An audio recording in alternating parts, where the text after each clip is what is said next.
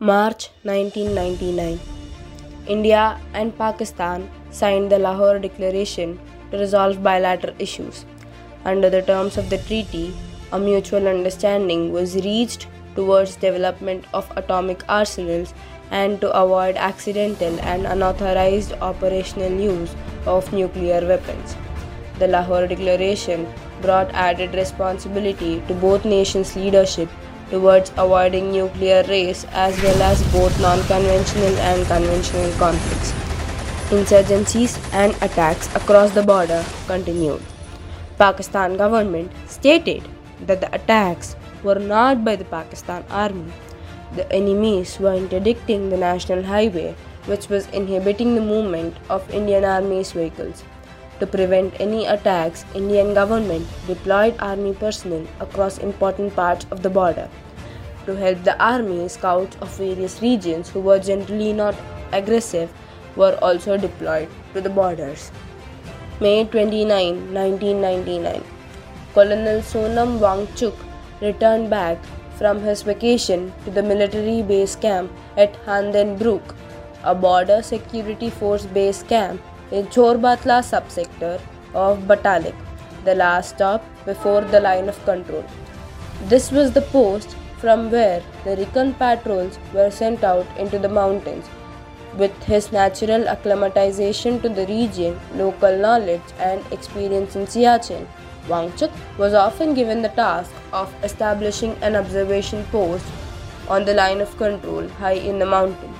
Unaware of the heavy Pakistani presence just above due to the infiltration, Wangchuk and his band of 30 odd soldiers of the Ladakh Scouts left on their next mission to establish their post on an 18,000 feet high ridge just inside the Indian side of LOC. Colonel ordered four of his men to keep a patrol in Tongal Nala. On the morning of 31st May 1999, the patrol soldiers heard sound of picks and hammers on the other side of the ridge facing Pakistan. When this was reported, Colonel asked them to wait until they came nearer to attack. 7 am in the morning, the four intruders were killed. Simultaneously, at the admin base, firing took place. The radio set which passed messages was destroyed.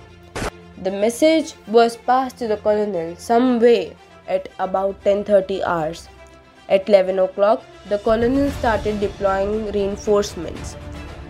The colonel himself led a team of four to reach the administration base. When they were halfway through, they were ambushed and one of the four was killed. Suddenly, why are there attacks in an area so high in the peaks? The answer was simple. Point 5310 in Chorbatla, strategic place that allows anyone who had control over it to tactically control 12 square kilometer in Karubar of Kargil, which was under India. Domination of India in this region threatened Pakistani troops, which became the main reason of invasion in Kargil. The colonel and two others had to hide behind a rock during half an hour of the firefight.